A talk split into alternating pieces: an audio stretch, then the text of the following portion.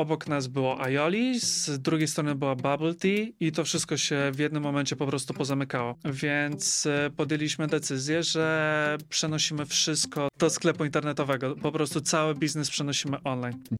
Dziś rozmowa z człowiekiem, który rzucił finanse i pracę w Wielkiej Czwórce nie po to, żeby pojechać w Bieszczady, ale żeby założyć sklep ze słodyczami i przekąskami z całego świata. Kacper w rozmowie opowie, jak to się wszystko zaczęło, jak to było odpalać sklep z przekąskami w środku pandemii na bardzo konkurencyjnym rynku, jak umiejętności z poprzedniej branży przydały mu się w obecnej i jak ciągle uczy się marketingu i rozumienia jego roli w prowadzeniu takiego biznesu. Zapraszam, bo to naprawdę ciekawa historia, zwłaszcza dla każdego, kto chciałby odpalić swój e-commerce. Jedziemy. Cześć Kasper, super, że wpadłeś. Cześć, dzięki za zaproszenie. Słuchaj, zanim zadam ci podstawowe pytanie, jak to jest rzucić pracę w korporacji, zamiast w Bieszczady to otworzyć sklep ze słodyczami, to jak ty doszedłeś do tej korporacji, bo tam też jest niezła historia za tym. Tak, to jest dosyć ciekawa historia, bo od zawsze trenowałem koszykówkę. E, od pierwszej klasy podstawówki mm, rodzice zawsze stawiali na sport. E, mnie to też zawsze bardzo mocno interesowało, ale zaczynałem od piłki nożnej, grałem w tenisa, no i potem przyszła koszykówka.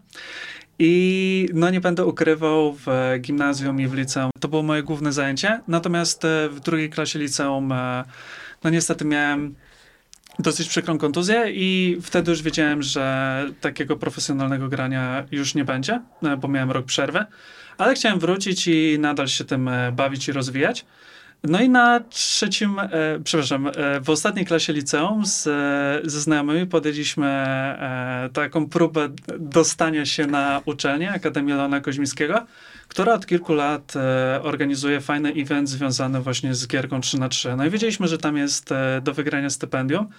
I tak na początku trochę się z tego śmialiśmy, ale zgłosiliśmy się i wiedzieliśmy, że gramy dobrze. No i tak z meczu na mecz e, przechodziliśmy te wszystkie etapy i okazało się, że wygraliśmy i zaproponowano nam e, granie w kosza na, na fajnej uczelni. Ja też zawsze miałem e, dosyć fajne marzenie zostanie e, maklerem giełdowym. E, to akurat było w gimnazjum. Natomiast potem był krach e, giełdowy i ten makler giełdowy zaczął być taką trochę personalną grata i nikt nie chciał być maklerem giełdowym, nikt nie chciał pracować w inwestycjach i trochę się przyjęło, że makler giełdowy to tylko osoba, która tam przyjmuje zlecenia w czyimś imieniu i przysyła dalej, więc trochę od tego odszedłem, natomiast zawsze mnie interesowały po prostu takie finanse osobiste. Pamiętam, że nawet jak z rodzicami jechałem samochodem zastanawiałem się, ile musiałbym mieć pieniędzy, jaki musiałby być procent, żebym kiedyś nie musiał pracować, że jak płacę 1000 zł na obligacje, to ile będę dostał tych odsetek, ile potem będę ich musiał kupić. I zawsze takie zabawy z danymi, z liczbami e, no mnie po prostu interesowały, więc zostałem się na studia. Na pierwszym roku nie było jakoś e, super interesujących rzeczy, natomiast na drugim, trzecim e, był jeden przedmiot, który mnie bardzo, bardzo mocno wkręcił. To była analiza i wyceny przedsiębiorstwa i okazało się, że ten model, pamiętam go do dzisiaj, to jest no coś, co po prostu mnie bardzo zainteresowało. Wreszcie zrozumiałem, dlaczego jakaś spółka może mieć taką cenę akcji albo nie. No i dostałem e, maksa na egzaminie i dosyć mocno zaprzyjaźniłem się właśnie z wykładowcą, który ten temat prowadził.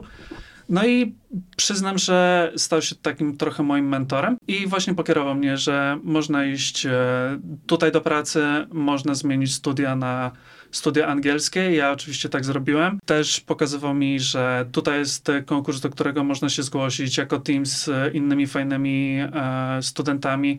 Więc gdzieś tam e, mi doradzał i pokazywał jakieś fajne drogi i zajęcia, e, które mogą po prostu pomóc w finansach. I nie ukrywam, że akurat na przykład te konkursy i te zajęcia E, pomogł mi potem też e, na rynku pracy, bo to zawsze gdzieś tam w CV się wyróżniało, jak ktoś ma konkurs CFA albo gdzieś tam e, wysoko doszedł na przykład w konkursie EY, który też jest w Wielkiej Czwórce. Tak to wyglądało i też wybrałem właśnie tą drogę, bo zawsze interesowały mnie właśnie te wyceny, a z drugiej strony audyt, bo jak zacząłem się dowiadywać, czym jest ten audyt, to wydawał mi się taki najbardziej wszechstronny i właśnie konsultowałem to też z, z wykładowcami na uczelni, mówili, że to jest coś, y, jak przejdę po prostu ten etap w korporacji, to mogę robić de facto w finansach wszystko, więc no ta, tak wylądowałem e, w Big Four i w korporacji. Wszystko od koszykówki, to też tak, niezłe. Tak, to jest... I odliczenia w samochodzie. Dokładnie tak. Wszystko zaczęło się właściwie od e, grania w kosza i kończy się też na graniu w kosza, bo cały czas jestem aktywny i cały czas przez sport poznaję fajnych ludzi. I wylądowałeś w Wielkiej Czwórce. Jak tam, jak tam życie w korporacji? Na początku trochę się stresowałem, bo było bardzo dużo różnych mitów na ten temat, że jest mnóstwo nadgodzin, że nie ma czasu na nic że jesteś jak każda inna osoba. Oczywiście część się potwierdziło, natomiast e, miałem właśnie takie szczęście, że jak przygotowywałem się między innymi właśnie do tego konkursu, do, do tych różnych zajęć pozaprogramowych, no to były właśnie osoby, które już były na tych praktykach i mogły mi powiedzieć, czego faktycznie się spodziewać. I tak naprawdę część y, z tych mitów się potwierdziła, natomiast myślę, że 75% spokojnie tych rzeczy, które myślimy o korporacji finansowej, po prostu nie są do końca y, prawdą, że nie można awansować, że nie można się wyróżniać, że zabijana jest kreatywność, że niedoceniana jest ciężka praca. Wiadomo, że jest to gdzieś. E, ja to mogę potwierdzić, że na początku, jak każdy i w, w każdej firmie, e, musimy przejść taki okres, nazwijmy to pańszczyzny, gdzie po prostu wykonujemy najprostsze, najnudniejsze rzeczy. Dużo osób właśnie po, po finansach, e, które pisały do mnie po, po publikacji korporata, pytało, czego właśnie mogą się spodziewać, e, bo ma, mamy takie wyobrażenie, że jak kończymy te studia, to już po prostu wiemy wszystko, tak? Wiemy, jak obliczyć marże, wiemy, jak policzyć jakieś tam inne rzeczy z tych finansów, a trafiamy właśnie do pracy, gdzie połowa z tych rzeczy nam się w ogóle nie przydaje. E, no i zaczynamy tak troszeczkę od nowa się tego wszystkiego uczyć, tak? Więc mówię, pierwszy rok to było, był taki troszeczkę nudny, było oczywiście dużo pracy, były nadgodziny. E, drugi rok był najcięższy z możliwych, e, natomiast e, oczywiście był ten awans, tak? Więc e, tutaj mogę wszystkich przestrzec, że jeżeli planują, planują swoją karierę w finansach Big Four, to można spokojnie awansować i można bardzo dużo się nauczyć, no bo to było takie, ten drugi rok to było takie przygotowanie właśnie do tej kariery, nazwijmy to takiego menadżera, kierownika projektu, tak? I przeskoczenie z tego, z takiej pozycji juniorskiej, asystenckiej troszeczkę wyżej, tak? Więc to był najtrudniejszy rok. E, no i ten trzeci rok, nie ukrywam, że był najfajniejszy, bo jest najwięcej odpowiedzialności na projekcie, ale właśnie każdego roku uczysz się czegoś nowego. I na trzecim roku było to właśnie zarządzanie zespołem, zarządzanie tym projektem, a po drodze mnóstwo merytorycznych rzeczy, których e, no w większości na studiach niestety, czy w szkole po prostu nas nie uczą, tak? Więc e, no to jest akurat bardzo fajna przygoda jeżeli mm. chodzi o consulting. Wyczerpująca, A, ale, ale uważam, że ciekawe. A tak ciekawa. już e, na marginesie i odciągam nas od meritum mm. i od mhm. rozmowy. Jak dałoby się taką praktykę na studia wsadzić już? I... No właśnie to jest, e, to jest coś, e, co mi na przykład umożliwiła uczelnia, bo pamiętam, że jak zmieniłem na studia na tą nitkę angielską, to mieliśmy zajęcia po południu. Może nie po południu, ale one były troszeczkę, powiedzmy tam, nie wiem, nawet o godzinie 13-14 bo było takie założenie, że powinniśmy albo na przykład pisać tą pracę magisterską, albo właśnie szukać nawet na pół etatu tych praktyk. Ja pamiętam, że pracowałem akurat e, nie w Wielkiej Czwórce, tylko tam w piątej, szóstej firmie, ale to była praca, gdzie mogłem właśnie pojechać na ósmą, skończyć tam, nie wiem, 12, 13, 14 i wrócić nawet na jakieś zajęcia, więc na pewno tą praktykę da się e, wkleić w studia. Natomiast, co jest dosyć ciekawe, e, dużo osób studiuje dziennie, natomiast e, uważam, że jest to trudne. E, jeżeli ma się zajęcia od 8 do 13 co drugi dzień, połączyć to z pracą, bo też nie ukrywajmy, duże firmy oczekują jednak tej dostępności. Więc jeżeli chce się zacząć z wysokiego C, nazwijmy to, to uważam, że dobrym wyborem są studia zaoczne magisterskie i właśnie podjęcie tej praktyki. Wtedy kończysz studia i zaczynasz e, trzeci rok na przykład w takiej korporacji już uważam, że z dobrymi e, pieniędzmi, z dużą wartością na rynku pracy, więc te dwa, dwa lata są bardzo ciężkie, nie będę ukrywał, że nie, natomiast da się to na pewno pogodzić. Ja akurat swoją karierę w Wielkiej Czwórce zacząłem po studiach, Natomiast e, no, starałem się robić jakieś praktyki w trakcie studiów i właśnie te zajęcia ponadprogramowe, więc nie napisałem jeszcze pracy magisterskiej, a już e, de facto w chyba czerwcu albo lipcu wiedziałem, że od następnego sezonu będę pracował w w, konsultingu, więc to na, naprawdę da się pogodzić, tylko trzeba chcieć. Przeskoczmy teraz krok dalej. E, jak się skończyła twoja przygoda konsultingowo-wielka czwórkowa? No i gdzie się narodził ten pomysł zostania samodzielnym e, biznesmenem? No i w tej chwili posiadasz korporata słodyczowo. E, I jeszcze pokidoki. Zawsze muszę sprawdzić na kartę, czy zapamiętam, tak. ale zapamiętałem. E, I więc gdzie tutaj wielka mhm. czwórka, a tu handlujesz zarąbistymi słodyczami z całego świata i jeszcze rzeczami kolekcjonerskimi dla osób wkręconych e, w kulturę azjatycką, czy, czy inne zajawki jakieś tak. geekowskie. Ja się śmieję, jak o tym mówisz, bo to również jest ciekawa historia. Wiadomo, że gdzieś w tej wielkiej czwórce, przy takim natłoku pracy, przy E, no jakby nie patrzeć, jest ten stres i, i, jest ta odpowiedzialność. Zaczynasz się na pewno zastanawiać, czy na pewno chcesz to robić do końca, bo uważam, że tej pracy jest coraz mniej, im się idzie wyżej, a ta, to jest moja personalna opinia, nie, nie musi być e, potwierdzona.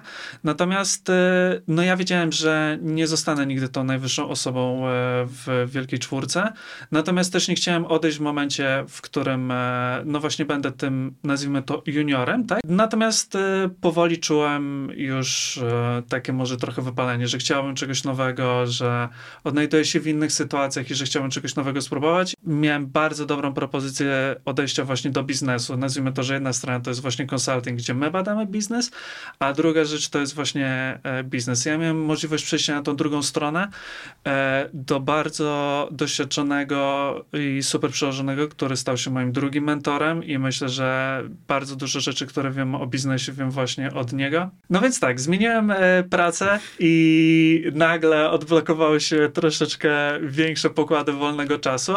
No i chcąc, nie chcąc zaczynać się zastanawiać, co z tym zrobić. No, możemy siedzieć e, po pracy i oglądać Netflixa, natomiast e, ze, z moją wspólniczką, Pauliną, e, no zaczęliśmy się zastanawiać, co fajnego moglibyśmy zrobić, tak? Mieliśmy wiedzę, zaczynaliśmy trochę kombinować, jak moglibyśmy naszą wiedzę właśnie, czy to doradzać już na zewnątrz, czy nie. Natomiast zaplanowaliśmy sobie E, wycieczkę po Azji na koniec roku. No i zaczęliśmy opowiadać sobie o tych podróżach. Przez sport nie podróżowałem e, kiedyś bardzo dużo, teraz już to zmieniłem. Natomiast e, Paulina była w Japonii i e, opowiadaliśmy sobie właśnie, jak to jest w tych podróżach. Ona opowiadała, jak, co jest ciekawego w tej Japonii, co się je, jak to wygląda. I ja przypomniałem sobie e, jedną ciekawą rzecz, e, że kiedyś część z tych słodyczy albo przekąsek, kto, których właśnie Paulina opowiadała, przywiozła mi moja kuzynka, jak byłem, no nie wiem, może w podstawówce.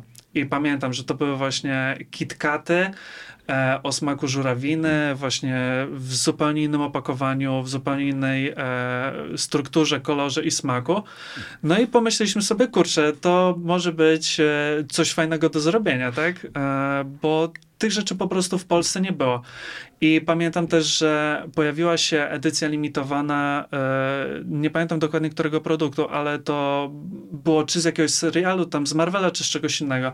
I pomyśleliśmy, że też tego e, de facto w Polsce nie ma, a sprowadzenie tego ze Stanów kosztuje bardzo dużo dla takiego e, prostego konsumenta.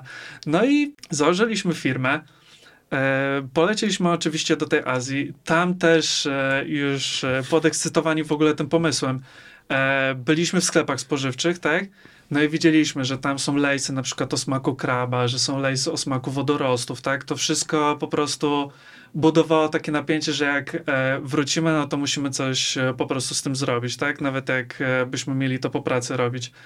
No i wróciliśmy i pandemia, tak? No i te, te, takie są troszeczkę tego początki, bo no pandemia, wiadomo, gdzieś tam wprowadziła taką niepewność e, w prowadzeniu biznesu. No po prostu podjęliśmy decyzję, że, że, że, że chcemy to robić. Trzeba by powiedzieć, co zrobiliśmy w tej pandemii ciekawego, jak to wyglądało z naszej strony. Wiesz co, tak, no bo bardzo, bardzo mnie też interesuje, jak e, jest pandemia, jest wyzwanie, jesteś tak. ty i ty nie jesteś, e, jesteś osobą po wielkiej czwórce, po studiach tak. finansowych i zaczynasz brać się, wchodzisz na bardzo, w bardzo trudnym okresie, na już rozwinięty rynek, e, bo słodyczowo, jak, na, jako na sklep internetowy jest odpalone rynkowo dość późno. Ty już szedłeś na dojrzały rynek z dość unikatowym produktem tak. i bardzo mnie interesuje, jak osoba, która ma z tyłu głowę Excela, bierze się za takie rzeczy. Tak, właśnie jak e, rozmawialiśmy o tym i jak e, w ogóle to rozważaliśmy, no to musimy brać pod uwagę, każdy przedsiębiorca musi brać pod uwagę no, ryzyko takiego otoczenia e, prowadzenia biznesu, tak? I to nawet nie w Polsce, tylko no, w tym momencie na świecie, tak? No bo te produkty są z zagranicy, więc co będzie, jak na przykład e, nie będzie łańcucha dostaw, co będzie, jeżeli transport e, po prostu podrożeje bardzo mocno, czy będzie nam się opłacało to w ogóle sprzedawać, czy będzie popyt na te produkty, tak? Tak, więc, nowe normy sanitarne w pandemii mogły się Tak, dokładnie tak, więc no, wchodziliśmy w takim momencie dosyć, powiedzmy, wyjątkowym. Natomiast spróbowaliśmy i spróbowaliśmy od naj bezpieczniejszej, moim zdaniem, formy prowadzenia biznesu, czyli po prostu od Allegro, żeby zobaczyć, czy te produkty w ogóle są fajne, czy ktoś się nimi zainteresuje. I pamiętam, że już na samym początku, jak zakładaliśmy profil na Instagramie, to były osoby, które znały już trochę ten rynek i właśnie były ciekawe, co my mamy do, e, do zaoferowania, więc z jednej strony, no wiadomo, była ta niepewność i pamiętam, że E, I moja rodzina e, nie do końca może super poważnie i ekscytowała się tym pomysłem, no bo mówili, że... Dobra, no powiedz. Dokładnie tak. Nie będę pracował w wielkiej czwórce, będę miał sklep tak, ze słodyczami. Tak. Poproszę sałatkę. Jak wyglądały święta, słuchaj? No, powiem szczerze, że... Yy musieli się troszeczkę przekonać do tego pomysłu, nie będę ukrywał. Moi przyjaciele czy znajomi, e, przyjaciele wiadomo, zawsze mnie wspierają, natomiast zawsze mi powiedzą i, i, i zdarzały się takie głosy, że słuchaj, no masz dobrą pracę, dobrze zarabiasz, możesz praktycznie w, robić większość rzeczy, których e, no, część osób nie robi, tak? I odchodzisz z pracy i teraz stawiasz sklep internetowy. My dwa, dwa miesiące później, e, pomimo cały czas restrykcji, e, zdecydowaliśmy się na sklep stacjonarny, żeby zobaczyć, e, jak to wygląda, więc no było, były takie głosy, że to jest taki trochę bardzo egzotyczny pomysł, e, nie mniej niż produkty, które sprzedajemy. Natomiast e, mówię, postawiliśmy sobie jakiś cel, stwierdziliśmy, że jesteśmy w stanie to zrobić.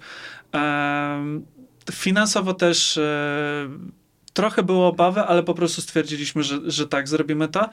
No i otworzyliśmy, ten, otworzyliśmy sklep, wrzuciliśmy produkty, zaczęliśmy e, sprzedawać, wysyłać. Cały czas zastanawialiśmy się, co właśnie możemy dać e, temu klientowi, który o tych smakach w, mógł w ogóle nie słyszeć, więc... E, to jest też dosyć ciekawa lekcja, że pomimo tego, że była pandemia, i pomimo tego, że wszyscy się zastanawiali, co się dzieje, no to my jednak ruszyliśmy z tym pomysłem. I właśnie pierwsza lekcja, e, taka, którą mogę w ogóle opowiedzieć o biznesie, to jest taka, że nie ma dobrego e, momentu na start, że możesz być w hoście, w besie, mo może być kryzys, może nie otoczenie może się zmieniać, ale no dopóki nie wystartujesz, to nie wiesz, czy ten pomysł się w ogóle sprawdzi i, i, i czy to ma w ogóle sens, tak? I najważniejsze jest to, e, to, czego mi może trochę brakowało właśnie tej pracy korporacyjnej, takie dostosowanie się i elastyczność, że my mamy jakąś strategię na następne 2-3 lata, no ale z drugiej strony my nie budujemy fabryki za 50 milionów e, euro, czy nie sprzedajemy produktów na razie, oczywiście globalnie, ale po prostu no, trzeba się dostosować właśnie do tych zmian i no my myśleliśmy o tym kliencie, myśleliśmy o tym, co zrobić fajnie, co zrobić inaczej, E, pamiętam do dzisiaj, e, jak odpadała mi ręka, bo pisaliśmy po pół strony A4 i dodawaliśmy ka kartki ręcznie pisane z naszymi podpisami, z naszymi podziękowaniami. I to również miało super odzew, że właśnie potrafimy coś takiego zrobić. Pamiętam, że no staraliśmy się też, na początku oczywiście sami pakowaliśmy, e, to pakować jak najbardziej starannie, zawsze jakieś dorysowane serduszko, czy ulotka, czy coś ciekawego. No to jest, to jest zawsze ta wartość dla klienta, tak? No i najlepsze jest to, że dwa miesiące później e, postanowiliśmy otworzyć sklep stacjonarny w centrum w Warszawy. Pandemii. Tak, w środku pandemii. E, były jeszcze restrykcje, były obostrzenia, były maseczki. No i po prostu przychodzę jednego dnia do, do domu, a drugiego dnia idę do sklepu, który miał wtedy bodajże 35 metrów kwadratowych. E, rozkładamy meble, no i siadam za kasą, tak? Więc e, to też było dosyć ciekawe. Pamiętam, że e, moi znajomi trochę się z tego śmiali. Natomiast no, zrobiliśmy fajne otwarcie. Pamiętam, że w centrum w centrum Warszawy chodziłem z ulotkami, rozdawałem robiliśmy takie niewielkie otwarcie. E, myśleliśmy, że mamy już dużo produktów, że tam jesteśmy już jakimś sklepem, e, po czym też zawsze, e, też czasami klienci przychodzili i myśleli, że o, że mamy troszeczkę więcej, coś, ale właśnie to też jest fajne i to też jest lekcja, którą można wynieść, że oni dawali nam feedback, my zbieraliśmy ten feedback, bo jeżeli ktoś przychodzi do sklepu i mówił, o, fajne rzeczy, a czy macie może to, a czy będziecie mieli to, a czy na przykład ten produkt może być w jakiejś innej odmianie, to my zawsze to sobie zapisywaliśmy, zawsze, zawsze to analizowaliśmy, czy to jest jakiś trend, czy te produkty w ogóle możemy sprowadzić, no bo też nie będziemy mówić komuś, że to sprowadzimy, jak to powiedzmy jest poza naszymi granicami możliwości do sprowadzenia, tak? Więc e, no, e, pracowaliśmy nad tym, żeby e, to, żeby to rozwijać. No i co się stało? Siedzimy sobie w wakacje, zaczyna się jesień. No i obostrzenia jeszcze mocniej. E, pamiętam, że obok nas było Aioli, z drugiej strony była Bubble Tea i to wszystko się w jednym momencie po prostu pozamykało. Więc e, podjęliśmy decyzję, że przenosimy wszystko do, do, do sklepu internetowego. Online. Po prostu cały biznes przenosimy online. I pamiętam też, że w tym momencie już mieliśmy sporo tego towaru i podjęliśmy decyzję, że skorzystamy z fulfillmentu. To jest kolejna lekcja, e, uważam, e, którą e, warto poznać, wynieść i przekonać się na własnej skórze, bo przenieśliśmy się do fulfillmentu. Mm, wszyscy to oczywiście polecają, że to jest świetne rozwiązanie dla e-commerce, ale uważam, że nie dla każdego ponieważ my sprzedawaliśmy małe produkty, ten koszyk zakupowy mógł być z dużą ilością produktów i to uważam, że na przykład dla fulfillmentu nie działa ponieważ płacimy od jakiegoś tam zapakowanego produktu, od ilości zebranych produktów i tak dalej i może się okazać, że nie każdy biznes i rozwiązanie fulfillmentowe jest e, po prostu dla każdej branży, tak? No i e, jesteśmy w tym fulfillmencie następne, no ponad pół roku, myślę, że no 9 miesięcy prawie. Ja w tym czasie wróciłem do pracy. Było mi dobrze, nie ukrywam. E, w takim sensie, że miałem ustrukturyzowaną pracę, już wiedziałem, czego się spodziewać właśnie po Wielkiej Czwórce i po tym e, doświadczeniu w pierwszym w biznesie. I jednocześnie też e, mieliśmy, nazwijmy to, ogarnięte zarządzanie takie domowe właśnie tym biznesem. Natomiast e, no, wraz z rozwojem firmy musieliśmy się zastanowić, e, w którą stronę idziemy. I po wakacjach e, zdecydowaliśmy, że stawiamy na biznes. Ja jeszcze miałem dosyć specyficzną sytuację osobistą, która też mnie trochę popchna, że musiałem po prostu wybrać. No i podjęliśmy decyzję e, po przeanalizowaniu naszych wyników, po przeanalizowaniu całej sprzedaży, że będziemy mieli własny magazyn i będziemy mieli własnych pracowników e, w tym magazynie i że będziemy sami tym zarządzali. I okazało się to, uważam, e, też kolejnym strzałem w dziesiątkę. Być może to być, być może jak to, że właśnie otworzyliśmy biznes w pandemii, kiedy sklepy internetowe e, no, przeżywały boom, tak? No, przyrosty były niesamowite, Dokładnie zwłaszcza jak wszystko tak. było zamykane, był strach i Dokładnie rosło jak tak. nigdy. Dokładnie tak. Z jednej strony wszyscy mówili, no dobra, no ale to ty otwierasz biznes w pandemii, a kurczę, ktoś, kto otworzył być może e, na przykład biznes meblowy w pandemii albo jakiś do-it-yourself, home improvement, e, no to mógł mieć po prostu gigantyczne wzrosty. Ja wiem, że są sklepy, które miały 10-15 razy takie wzrosty, no bo ludzie nie mogli jechać do Leroy Merlin, nie mogli jechać e, do galerii handlowej kupić e, na przykład ciuchy. I wiem, że e, są sklepy, które właśnie w pandemii zaliczyły w taki największy skok, więc z jednej strony mówię, nie ma dobrego momentu na rozpoczęcie tego biznesu. Żad myślę, że w większości. No chyba, że to jest jakaś tam produkcja i, mm. i faktycznie potrzebujemy fabrykę i nie wiadomo, czy ona się nie zamknie po dwóch tygodniach. Natomiast wracając jeszcze do e, magazynu, no to ja miałem właśnie e, fajne doświadczenie e, i, z, i z Big Four, i z, z tych poprzednich biznesów, że tam było właśnie zarządzanie magazynem, logistyka, więc wiedziałem, jak sobie to ułożyć e, procesowo we własnej firmie. No i zaczęliśmy, e, tam na początku byliśmy sami i teraz e, zatrudniamy kilka osób, które nam pomagają i uważam, że jest to bardzo dobre rozwiązanie Super. w tym momencie dla nas, więc długa historia, ale no było tam, e, jest bardzo dużo wartościowych lekcji i bardzo dużo e, rozwoju przyniósł nam sam biznes. Bezwstydna reklama. Jeśli prowadzisz kampanię w Google lub w mediach społecznościowych, zmagasz się z pozycjonowaniem, rozwijasz swój e-commerce, skontaktuj się z Result Media. Pomożemy Ci to zrobić lepiej, taniej i efektywniej. Dokładnie tak jak sklepowi Słodyczowo, z którym współpracujemy od samego początku. W 2022 roku udało nam się zwiększyć przychody sklepu o 250% względem 2021. Wracamy do rozmowy. Jak szybko, bo to co mówisz jest niesamowite z tego powodu, że wygląda na to, że to twoja przesiadka, dobra, e, wchodzimy do online'u. Jak szybko zajął wam ten proces? E, mam sklep stacjonarny w Warszawie mały, wszystko mm. mi zamykają, muszę iść do online'u. Od pomysłu wchodzimy do online'u, do pierwszej sprzedaży. Ile ci to zajęło, pamiętasz? Znaczy my sprzedawaliśmy na Allegro e, na samym początku, otworzyliśmy ten sklep stacjonarny, ale już w międzyczasie stworzyliśmy własną stronę internetową. E, to jest właśnie też to, co polecam e, osobom, które chciałyby spróbować w ogóle własnego biznesu albo biznesu online. Zaczynasz e, sobie na jakimś marketplace, zaczynasz w ogóle sprawdzać, czy ten pomysł ma w ogóle sens.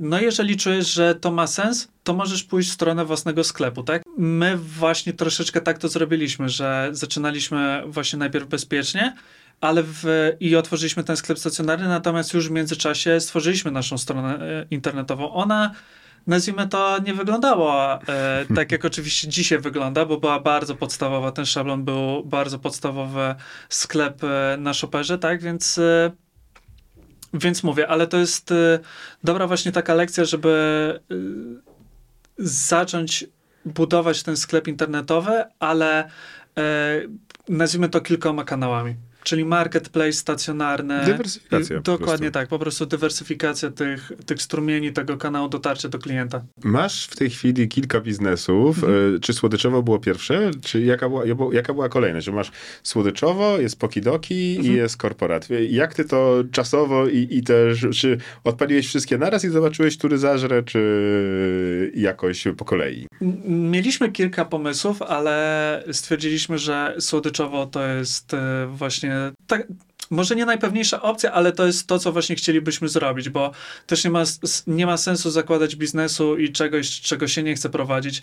Ja pamiętam, ja do dzisiaj właściwie jaram się tymi produktami, które do nas przychodzą, bo to mogą być jakieś kolekcjonerskie rzeczy z gry Minecraft, to mogą być e, najszczęśliwsze chipsy na świecie, tak? Więc e, mówię, to są bardzo fajne produkty, do, którymi ja do dzisiaj ich wyszukuję i sprawdzam i sam testuję.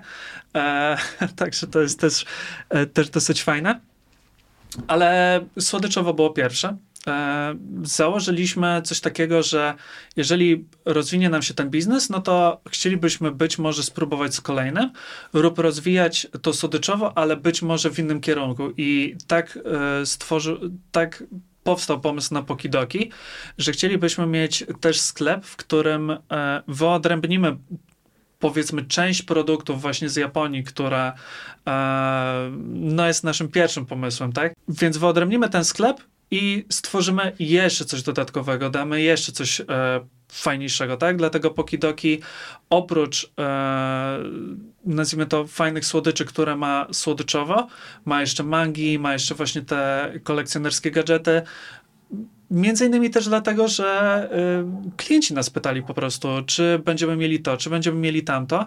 I ja po jakimś czasie zauważyłem, że to są właśnie takie rzeczy, niekoniecznie nawet powiązane ze słodyczami, tylko w ogóle już z kulturą, z.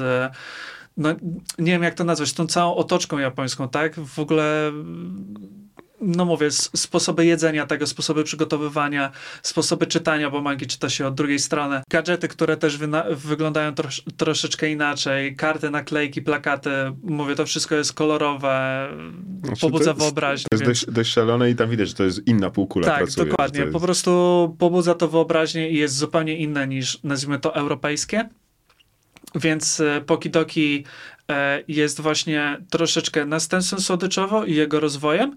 Natomiast pomysł na korporata, hmm, to, to się zaczęło jeszcze jak e, byłem w Wielkiej Czwórce i właśnie młodsi koledzy, nawet jak czasami odwiedzałem uczelnię, pytali, jak, tam się dostać, tak? Czy, czy nawet podpytywali, jak wygląda rekrutacja. Więc pomyślałem, że zbiorę jakąś tam swoją wiedzę, swoje doświadczenia z, z tego tematu i nagram e, po prostu odcinki. Na początku było fajnie, natomiast później też nie ukrywam, że zaczęła mnie trochę przytłaczać e, prowadzenie kilka projektów naraz, więc zeszliśmy z jakością, nie, e, nie ukrywam tego, trochę nie jest mi z tym dobrze i zrobiliśmy w poprzednim roku drugą rundę nagrywek tego korporatu korporata z moim przyjacielem, którego właśnie między innymi zainteresował ten temat. On e, rozwija się w, w, kierunku tym filmowym, e, pomaga właśnie tworzyć jakieś tam zdjęcia, jest nazwijmy to kreatorem i jego nawet to zainteresowało i powiedział, że chętnie mi z tym pomoże, więc e, no ja widziałem, że ludzie są po prostu ciekawi tego i byłem zaskoczony, bo może te filmiki nie mają gigantycznych e, liczb jak e, Freeze albo e, Team X, ale czuje się to zainteresowanie, bo jeżeli nawet na kilkadziesiąt e, osób, które obejrzały ten filmik, odzywa się kilka, no to ta konwersja jest bardzo duża w porównaniu do jakiegokolwiek innego sklepu internetowego, tak? Więc... To, to fakt, jak oglądałem właśnie przed wywiadem rzeczy, które robisz, no to masz duże zaangażowanie. No jak na, jak na relatywnie niewielką liczbę wyświetleń, to Dokładnie tak. lajkują, dyskutują z tobą, więc masz mało, ale bardzo zaangażowanych, więc lepszy model biznesowy niż mieć dużo. Tak, dokładnie. Zauważyłem, że jest też popyt e, po prostu na tą edukację, że ludzie są ciekawi i e, postanowiłem, że trochę obalę te niektóre mity, właśnie z którymi ja się e, spotykałem. I to, co podkreślam też e, w korporacie, że ja się bardzo cieszę, że właśnie na swojej drodze i spotkałem te osoby z uczelni, e, tych wykładowców, tych znajomych i w biznesie, że spotkałem osoby po prostu, od, od których mogłem czerpać to doświadczenie i stwierdziłem, że jeżeli znajdzie się nawet pięć osób, którym e, pomoże się to dostać właśnie do swojej wymarzonej pracy, czy gdzieś tam ich pokieruje, no to stwierdziłem, że to zrobię, bo dla mnie to jest super frajda, a tym osobom może się to po prostu przydać. No pomóc. No, tutaj dwa razy wspomniałeś o dwóch mentorach, których miałeś po drodze. Gdzieś, tak. tam, gdzieś tam ten mentoring chyba wszedł ci w krew. Zauważyłeś, jakie to jest potrzebne i trochę tak. takie oddawanie tego. Tak, i że to jest e, no właśnie taka wartość, bo jak e, widzę czasami niektóre wpisy e, na mediach społecznościowych, widzę jakie kursy na przykład powstają, to nie do końca um, ze wszystkimi rzeczami się zgadzam, tam jest też troszeczkę mitów.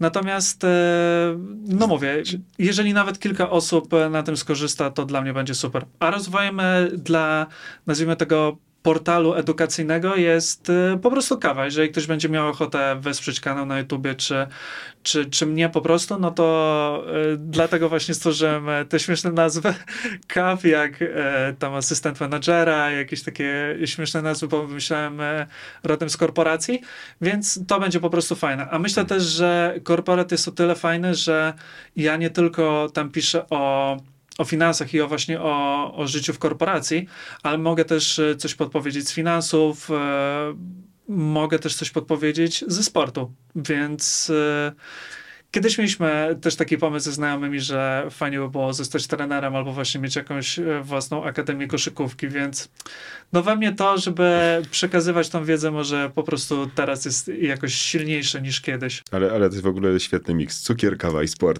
Tak, cukier, kawa, sport. To jest też y, śmieszny stereotyp, bo pamiętam, że na samym początku wszyscy moi znajomi mówili, że ja sprzedaję cukierki. I no ja właśnie, za, jaką, zawsze... Jaką ty masz wiarygodność? Nawet nie jesteś otyły, wiesz, na, na dwa dni nie masz. tak.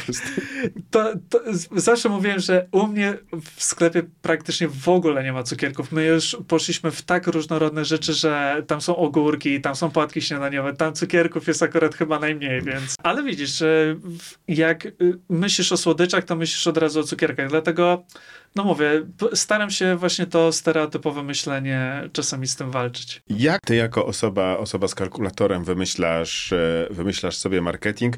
Może zacznijmy od początku. Kto jest w ogóle klientem na takie egzotyczne rzeczy? Właśnie na początku chciałem też powiedzieć, że to jest coś, czego ja nigdy się nie spodziewałem, że będę robił. Bo ja zawsze lubiłem tą stronę właśnie, nazwijmy to Excelowo-matematyczną, E, lubiłem optymalizację, lubiłem sobie coś zwiększać, ale nigdy nie lubiłem tej części sprzedażowej.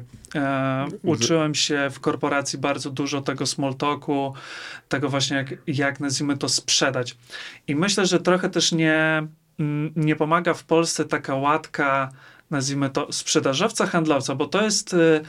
W, w naszym rozumieniu ktoś, kto próbuje ci coś wepchnąć. Te, takiego trochę telemarketera. No u nas, u nas to nie jest psycholog, Tak. tylko u nas to jest ktoś taki namolny, kto cię pałuje, Tak, pałuje, aż, dokładnie. aż krzyczy, że masz dosyć. Tak, tak, tak, dokładnie. I miałem opory, żeby trochę w tym wejść. I co najlepsze, w, dzisiaj w naszej firmie to ja się właśnie zajmuję marketingiem, ale dlatego, że odczarowałem też to sobie. Właśnie zmierzyłem się z, z tymi mitami i nazwijmy z tą sprzedażą i po prostu zacząłem się rozwijać w kierunku marketingu.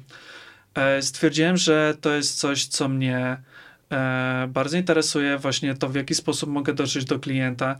E, Też na początku nasza, nazwijmy to strategia marketingowa, bo wtedy nie wiedzieliśmy, że możemy w ogóle sobie takie działania zaplanować.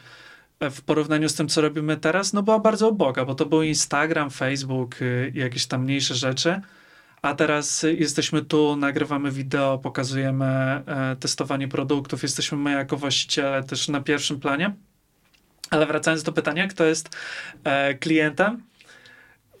Wszyscy. To jest właśnie najlepsze, że naszym potencjalnym klientem są wszyscy, ale jeżeli oczywiście mam wymienić jakieś, e, myślę, dwie, trzy, cztery najważniejsze grupy, no to na pewno osoby młode, które chciałyby czegoś e, fajnego spróbować, e, które chciałyby podążyć za trendem, spróbować wiralowych produktów, bo wiadomo, jak coś jest fajnego na przykład w Stanach i, i to się, nazwijmy to, wiraluje po TikToku czy po shortsach, no to ludzie myślą sobie, kurczę, może fajne, może warto tego spróbować.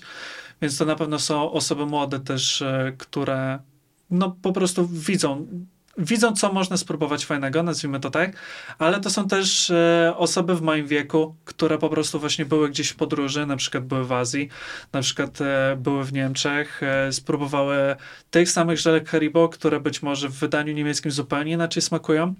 Były na przykład w Stanach i, i widziały tam tony przelewającego się kremu orzechowego i e, innych babeczek Reese's Hershey's, więc to są też takie osoby, no i to są oczywiście, nazwijmy to, ja to trochę nazywam e, klientami znajomi znajomych, czyli osoby, które po prostu szukają naprawdę fajnego prezentu, e, bo podarowanie komuś e, kuleczek ryżowych o smaku brzoskwini albo duriana to jest naprawdę dosyć ciekawy prezent, więc no osoby, które po prostu chcą sprawić komuś e, jakiś taki niespodziewany prezent, czy młode, czy starsze, to, to, to, to właściwie nie ma znaczenia, tak, więc to mówię, to, są, to, to, są, to jest właśnie fajne, że potencjalni klienci jest, jest nieograniczona ilość.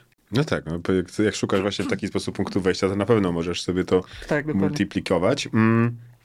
A jak franczyzy? Bo jednak silnym gdzieś tam też widziałem, jak chodziłem po Kidoki czy coś, przy kategoryzacji produktów gdzieś tam franczyzy, różne metaverse. Jak to, jak to działa? Czy odczuwacie to, idziecie z premierami filmów, z modami, z, z grami, ze streamingiem? Jak, jak to wpływa na wasze podejmowanie decyzji, na to, co kupujecie i na to, co reklamujecie? No właśnie, metaversy i inne trendy to jest właśnie to, yy, na czym po części opieramy naszą strategię, tak?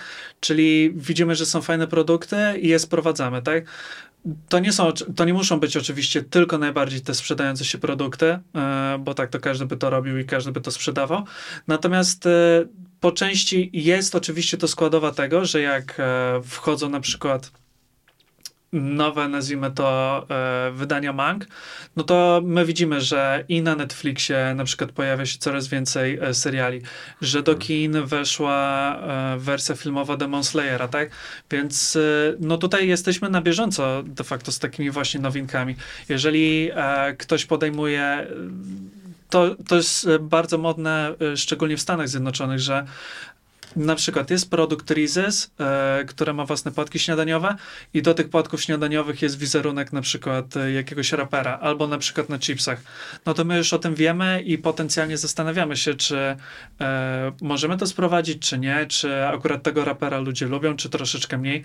Więc na pewno jest to gdzieś e, w naszych głowach, natomiast e, widzę, że my też kreujemy fajne trendy, bo Um, wbiliśmy się właśnie troszeczkę w ten moment, e, kiedy fajne jest pakowanie zamówień. Ja przeglądałem, e, przeglądam regularnie TikToka i kiedyś to nie było modne. My to zaczęliśmy robić, ponieważ właśnie klienci chcieli zobaczyć, jak są pakowane ich paczki, że to właśnie ich zamówienie e, w jakimś tam losowym trybie wpadło nam po prostu i mamy chwilę, żeby to nagrać, żeby pokazać produkty. Więc no, Jakie kanały? Prowadząc sklep z takimi rzeczami, to co mówisz? Musisz, e, musi być duża wiarygodność, e, tak jak powiedziałeś, TikTok, social media, że jednak e, musicie i fascynować się tym i z jednej strony i jedzeniem, i, i mangami, i trendami.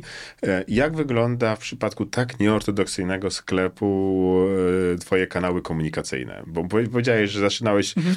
od tego, co pierwsze przyszło ci do głowy, Instagram, Facebook, ale jak to, jak to szło dalej? Czy jak, bo, bo z korporatem z drugiej strony bardzo fajne wideo i takie profesjonalne, biznesowe, więc operujesz bardzo szerokim zakresem e, medialno-kanałowym i jak, jak on ci się sprawdza do, do poszczególnych produktów? Dużo lekcji, którą e, mogę przekazać, więc zacznę od początku. Jak e, otwieraliśmy słodyczowo, to zaczęliśmy od Instagrama. To był taki naturalny, bo wtedy wszyscy byli na Instagramie. Mm, I budowaliśmy e, tą naszą społeczność, nazwijmy taką od, od fundamentów, da, da, dając właśnie jakąś ciekawą wartość, e, fajny fit produktowy, fajny fit na Insta i próbowaliśmy zaangażować tych naszych odbiorców, tak? Czyli to, co poleci po prostu każdy taki podstawowy, nie wiem, e, nazwijmy to marketingowiec, czy ktoś, kto się, za, ktoś, kto e, się zajmuje biznesem. Potem otworzyliśmy się też na Facebooka, natomiast e, nie wierzyliśmy do końca w niego, bo mm, to był taki troszeczkę przeżytek jak nasza klasa. No i potem co? No i potem e, był, zaczynał się boom na TikToka. My weszliśmy na TikToka jeszcze być może przed tym boomem e, i stwierdziliśmy, że fajnie jest e, opowiadać o naszych produktach na wideo.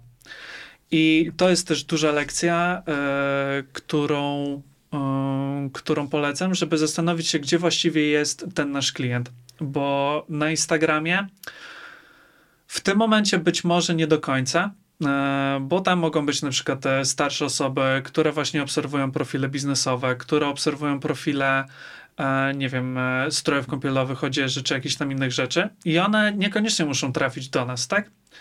Jeżeli chodzi o Facebooka, no to to jest troszeczkę łatwiejsze, bo tam możemy sobie wybrać grupę odbiorców, którą no, chcielibyśmy jakoś targetować.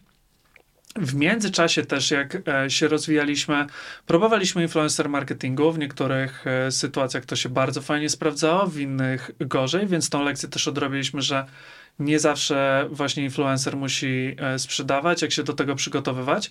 No i odrobiliśmy taką też najważniejszą lekcję, żeby też trochę w tym marketingu podążać za trendem, czyli mieliśmy Instagrama, Facebooka, gdzieś tam otwieraliśmy się na e, Google Adsy, gdzieś tam otwieraliśmy się na TikToka i podąż troszeczkę próbowaliśmy podążać za trendem, czyli właśnie wideo marketing. I to uważam, że dzisiaj jest najważniejszy trend i uważam, że każdy powinien zastanowić się, w jaki sposób swoje usługi, e, swoje benefity dla klienta pokazać właśnie w formie dynamicznego wideo, bo na samym początku my też byliśmy tacy troszeczkę statyczni. E, to były zdjęcia, to były jakieś tam właśnie takie rzeczy. Dzisiaj praktycznie zdjęcia są bardzo rzadko, głównie to są reelsy. E, jesteśmy bardzo mocni na TikToku, bo mamy w tym momencie, myślę, że jako sklep ze słodyczami e, bardzo dużo bardzo dużo followersów, nawet mamy dwa konta, jeden prowadzę ja, drugi prowadzi Paulina. No i powoli też wchodzimy na YouTube'a i wydaje mi się, że pierwsza lekcja jest taka, żeby właśnie zastanowić się, którym kanałem dotarcia dotrzeć do tego potencjalnego klienta, gdzie mogą być ci potencjalni klienci. No bo jeżeli dzisiaj wszyscy siedzą na TikToku, a nie na jakimś innym medium społecznościowym i tam może być nasza grupa e, docelowa, no to to, to to jest właśnie ten strzał w dziesiątkę i na tym się trzeba zastanowić. Natomiast jeszcze jedną rzecz, no właśnie w budowaniu, wizer w budowaniu wizerunku marki. E, jak publikujemy sobie zdjęcia, e, to, to ja bym się zastanowił, e, czy same zdjęcia faktycznie dają nam taką wiarygodność. No bo ja mogę nawet zrobić zdjęcie z naszego magazynu i pokazać, no jesteśmy w magazynie pod Warszawą, tak, i tutaj są wszystkie nasze produkty. Ale jak właśnie zmienialiśmy tą też komunikację i to podejście, nawet na naszej stronie, informacja, że wysyłka z magazynu pod Warszawą, że jesteśmy w Polsce, że produkty są tutaj, to też daje troszeczkę inny wizerunek marki niż po prostu zdjęcia produktów i www.słodyczowo.pl kupujcie, tak? Właśnie to też pokazanie, że my jesteśmy właścicielami, że testujemy te produkty. Bardzo dużo zbieranych opinii, feedbacków. To właśnie buduje taką e, naszą wiarygodność i e, no myślę, że też e, między innymi tym się wyróżniamy. No tak, zwłaszcza, zwłaszcza w tych grupach młodszych, gdzie jesteście o wiele Dokładnie bardziej tak. transparentni niż, e, niż inne sklepy. Powiedziałeś, że dotykałeś e, analityki, dotykałeś Mhm. e, Google Adsa, na pewno jakieś Facebook Adsy. Jak to obecnie, ja wiem, że nie mówi się tego, bo konkurencja patrzy, pozdrawiamy ich oczywiście, Tak. ale mm, jak w tej chwili wygląda? No bo generujesz e, niesamowicie dużą ilość szumu, e, niesamowicie dużą ilość komunikatów, to coraz lepiej opisanych tych swoich grup, masz coraz lepsze te kanały. Czy płatne reklamy Google Ads, y, środowisko Facebooka i okolic, jak w tej chwili tym, e, tym zarządzasz? Jakie to są mniej więcej, nie wiem, udziały, jak to jest dla ciebie ważne? Jeszcze taka płatna reklama, płatna obecność. Tak, to też jest e, dosyć ciekawe, bo na samym początku uważam, że na, najważniejszy w tym wszystkim jest właśnie miks i elastyczność. Już mówię o co chodzi. E, nasze kanały i nasze profile budowaliśmy właśnie od zera taką wartością, czyli to, o czym wszyscy mówią. Daj jakiś fajny content, daj wartość dla klienta. Wtedy nie korzystaliśmy w ogóle z e, jakichś tam płatnych e, dróg dotarcia, tak? Ale jak dzisiaj sobie spojrzysz na na profile osób, które mają dużo wyświetleń, klikniesz na nie, no to po nie więcej jak po 5-10 minutach scrollowania one ci się wyświetlą w treściach sponsorowanych. Więc właśnie ten miks jest najlepszy, czyli zaczynasz budować swój wizerunek marki, e, pokazywać, że robimy to fajnie, tutaj jest coś dla ciebie, a z drugiej strony też wracasz do tych osób e, właśnie jakimś remarketingiem, retargetingiem, tak? I pokazujesz, że w jaki sposób się pokazujemy ponownie, tak? I myślę, że właśnie taki miks. e, Ja trochę też się e, przekonywałem do tych e, może płatnych dróg dotarcia, ale myślę, że dzisiaj bez tego jest po prostu ciężko, no bo ostatnio widziałem takie fajne filmiki na TikToku, że kilka osób już próbowało właśnie wykorzy- wykorzystać chat GPT na przykład do, do tego, żeby ze 100 dolarów czy tam 1000 dolarów zrobić e, jak największy profit. I nawet e, sztuczna inteligencja podpowiada, że wartość dla klientów, ale musisz ich jakoś też przyciągnąć na tą stronę, tak? Musisz e, właśnie im pokazać ciekawą kreację, jakieś e, fajne produkty. Właśnie zrobić coś takiego, że e, z jednej strony zachęcasz ich, budujesz u nich emocje, ale to, na co ja dzisiaj bardzo mocno zwracam uwagę, to żeby nic, co jest produkowane przez nas w reklamach, nie sprzedawało tak chamsko, bo mnie czasami no naprawdę uderza mm, to, że po prostu zamów teraz, już e, kup, za 10 dni się kończy, jakieś takie bardzo agresywne komunikaty i bardzo agresywna sprzedaż. E, My, my się wydaje, że czegoś takiego nie robimy i to też jest fajne, że staramy pokazać się temu klientowi, że hej, tu jesteśmy, e, na jakiejś innej grafice budujemy faktyczną emocję, że zobacz, tu są ekstremalne jakieś tam produkty, jeżeli ich spróbujesz, no to faktycznie może trochę pobiec, to jest fajne do testowania z przyjaciółmi, to jest fajne, e, pokazujemy też zalety tego produktu, tak? Więc jeżeli chodzi o wydatki, mm, to też jest dosyć ciekawe, bo mówię, zaczynaliśmy od jakichś tam małych budżetów i nawet zwiększaliśmy to sobie po 50-100 zł, ale dla mnie najważniejsze dzisiaj jest to, żeby tak panować nad tymi wydatkami, że zakładamy sobie, że mamy jakąś akcję promocyjną, tak? I myślę, że sporo osób powinno tak do tego podchodzić, że planuję sobie na jakąś akcję marketingową budżet. Chciałbym, żeby on, wy, chciałbym, żeby on zrobił dla nas taką i taką konwersję, taką i taki taki ROAS, ale poniżej pewnego poziomu nie możemy zejść, więc, te, więc testujemy, co się, co się sprawdza. Jeżeli to nam robi e, 15-20 razy, no to być może powinniśmy zwiększyć budżet, więc właśnie podejście takie analityczne i e, to, czego mi dzisiaj brakuje czasami e, w jakichś biznesach czy u przedsiębiorców, to właśnie testowanie różnych rzeczy, bo jeżeli ja będę widział, że ta nasza promocja i jakaś kreacja, czy nawet właśnie produkty, które e, próbujemy pokazać w taki, a nie inny sposób, nie przynosi efektu, no to ja z tego zrezygnuję. I właśnie to jest, e, to jest właśnie ten fajny miks, że mogę pokazywać e, tutaj za darmo, tutaj płatnie, a tutaj mogę wykorzystywać już oba kanały i wykorzystywać też de facto swoją taką pozycję, no, że mamy dosyć dużą tą publikę, na przykład na TikToku. Ty wszedłeś z taką bardzo cenną rzeczą na dzień dobry, wyniesioną ze studiów, wyniesioną z pracy, analizowanie wszystkiego, że też jak opowiadasz czasami o swoim zarządzaniu czasem, że prowadzisz już w tej chwili trzy projekty, więc Tak. ty sprawdzasz, co wsadzasz i co wyjmujesz. I jak zaczynasz jakąś akcję, to masz jakąś wizję outputu, no ale mierzysz. No, i chyba to Dokładnie jest tak. kluczowe.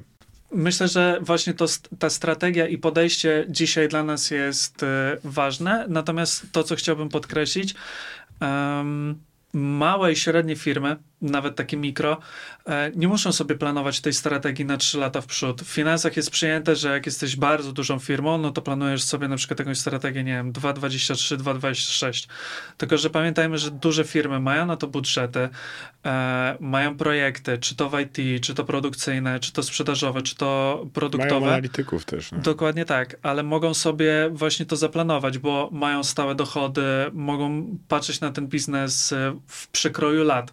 A takie mikrofirmy może powinny właśnie na to spojrzeć na podstawie kilku miesięcy, na podstawie kilku tygodni. My mamy taką strategię, że co jakiś czas nawet e, z Pauliną robimy sobie po prostu burzę mózgów, dyskutujemy o tych pomysłach, patrzymy, co się sprawdza, co nie. Mamy plany już nawet na przyszły rok, natomiast jeżeli będziemy widzieli, że rynek jakoś inaczej na różne rzeczy reaguje, no to oczywiście to zmienimy i uważam, że to jest e, taka ważna i cenna lekcja z tego, żeby coś sobie urodzi się w głowie, nawet ten pomysł e, z kitkatami, no to my nie mamy już teraz tysiąca różnych kitkatów, ale właśnie kitkaty plus coś, kitkaty plus to, co chciał jeden klient, plus to, co chciał drugi klient, więc No tak, słucha, słuchanie klienta gdzieś tam. tak, wszystkim. taka elastyczność właśnie nawet e, w samej strategii jest uważam bardzo ważna i re- reagowanie właśnie na te trendy na rynku, na trendy marketingowe, na trendy osób, na, nawet na zmianę pogody, bo jeżeli wiemy, że zaraz jest Wielkanoc, no to my już e, kilka tygodni wcześniej zastanawialiśmy się, czy jesteśmy w stanie jakieś fajne produkty na Wielkanoc na przykład e, mieć, tak, więc ale jeżeli to się nie uda, to się nic nie stanie. Jak będziemy mieli tego e, za dużo, to z kolei źle. Jak będziemy mieli za mało, no to być może niedobrze się przygotowaliśmy, to jest lekcja na następny rok, więc mówię, tutaj bardzo ważna jest taka analiza przyczynowo-skutkowa i, i mówię, no podejście do tego, że to, że nam w głowie urodzi się jakiś pomysł, to nie znaczy, że już po prostu klapki na oczach i, I tylko to. I, i tylko to. No, no ta elastyczność chyba jest już niezbędna. I w związku z nią takie pytanie powiązane, ile, na ile też możesz zdradzić, jakie plany na najbliższą przyszłość masz? Plany na przyszłość są takie, że my już realizujemy trochę tą przyszłość. To jest właśnie to, że mm, rozwijamy pokidoki. Na, nazwijmy to w ten sposób, że mm, właśnie pokidoki jest troszeczkę rozwojem słodyczowo, e, bo tak na to patrzymy, jako właśnie dodatkowy sklep. E, W słodyczowo oczywiście nadal będziemy odpowiadać na to, czego chce rynek, na to, czego chcą klienci. Natomiast e, no, zajmujemy się właśnie rozwojem Pokidoki. Dla korporata oprócz tych treści edukacyjnych z kolei rozwojem jest sklep. Więc e, no tutaj plany na przyszłość praktycznie już się realizują. Już. Tak, więc e, no mówię, do, do tej strategii nie podchodzimy jakoś e, super sztywno, nie podchodzimy też za elastycznie, no bo mamy nowe pomysły na sklep, być może jeszcze jakiś, natomiast jeszcze tego nie będę zdradzał, to też jest plan na przyszłość.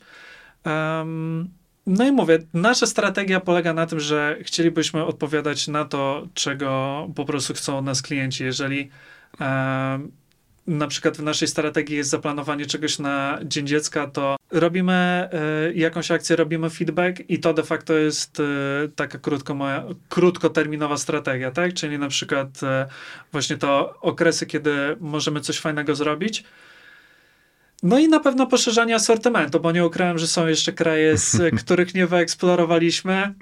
E, no i pojawią się niedługo egzotyczne rzeczy, także jeżeli ktoś e, Smażone mrówki, piwo z manioku, tylko słodyczowie i pokidoki. Dokładnie, więc e, pojawią się również fajne rzeczy. No i, i tak jak mówię, no w naszej strategii jest zawsze to, żeby przede wszystkim odpowiadać na potrzeby klienta i to, że żebyśmy my się też e, rozwijali jako, jako firma, ale tak wewnętrznie, bo ja nie ukrywam, że codziennie bardzo dużo e, się uczę, staram się rozwijać, staram się przeglądać te dane, staram się no, uczyć też o, o tym e, biznesie, jak on wygląda w innych krajach. Więc e, no taka nauka, rozwój, myślę, że to jest, to są plany na przyszłość. I też rozwój pracowników. Kacper, możesz wysłać SMS-a krótkiego, dosłownie tweeta, 300 parę znaków, Mhm. dwa, dwa, trzy zdania do siebie do przełomu roku 2019-2020. Co sobie piszesz? Mógłbym napisać e, dwa listy. E, jeden byłby bardzo krótki i myślę, że zawierałby trzy słowa. Po prostu Słodyczowo działa. jest super. Tak, po, słodyczowo, pokidoki, korporatowe trzy słowa. E, myślę, że to byłoby po prostu działaj. Mówię, na początku być może było tak, że gdzieś tam się wahaliśmy, może coś nas stopowało, po, po prostu działać. Masz jakiś pomysł, spróbuj to przedać na kartkę papieru, a potem do internetu. N- Nie ma nic złego w tym, że może coś nie wyjść. Być może któryś z naszych projektów również nie wypali i świat się nie skończy, słodyczowo się nie zamknie, pokidoki też. My nadal będziemy próbować, nadal będziemy się starać, więc myślę, że po, po prostu działaj. A jeżeli miałbym faktycznie napisać e, taki list e, do siebie sprzed trzech lat, to właśnie zawarłbym to, żeby po prostu działać, nie przejmować się opinią innych, bo zawsze znajdą się osoby. To już nawet nie chodzi o jakieś najbliższe otoczenie, tylko po prostu nie zawsze może być e, pozytywna reakcja rynku na jakieś twoje działania, tak? No ale Czy- nie, nie jest zupą pomidorową, nie każdy musi cię Dokładnie lubić. tak. Nie, nie wszyscy muszą się zachwycać mangami czy gadżetami. Zawsze może się znaleźć ktoś, kto lubi jakieś inne rzeczy, tak? I nie, I nie warto się z tego powodu zniechęcać. I na pewno napisałbym sobie, że by wychodzić, e, to jest już takie bardzo oklepane i, i takie coachingowe, żeby wychodzić ze swojej strefy komfortu i tak dalej.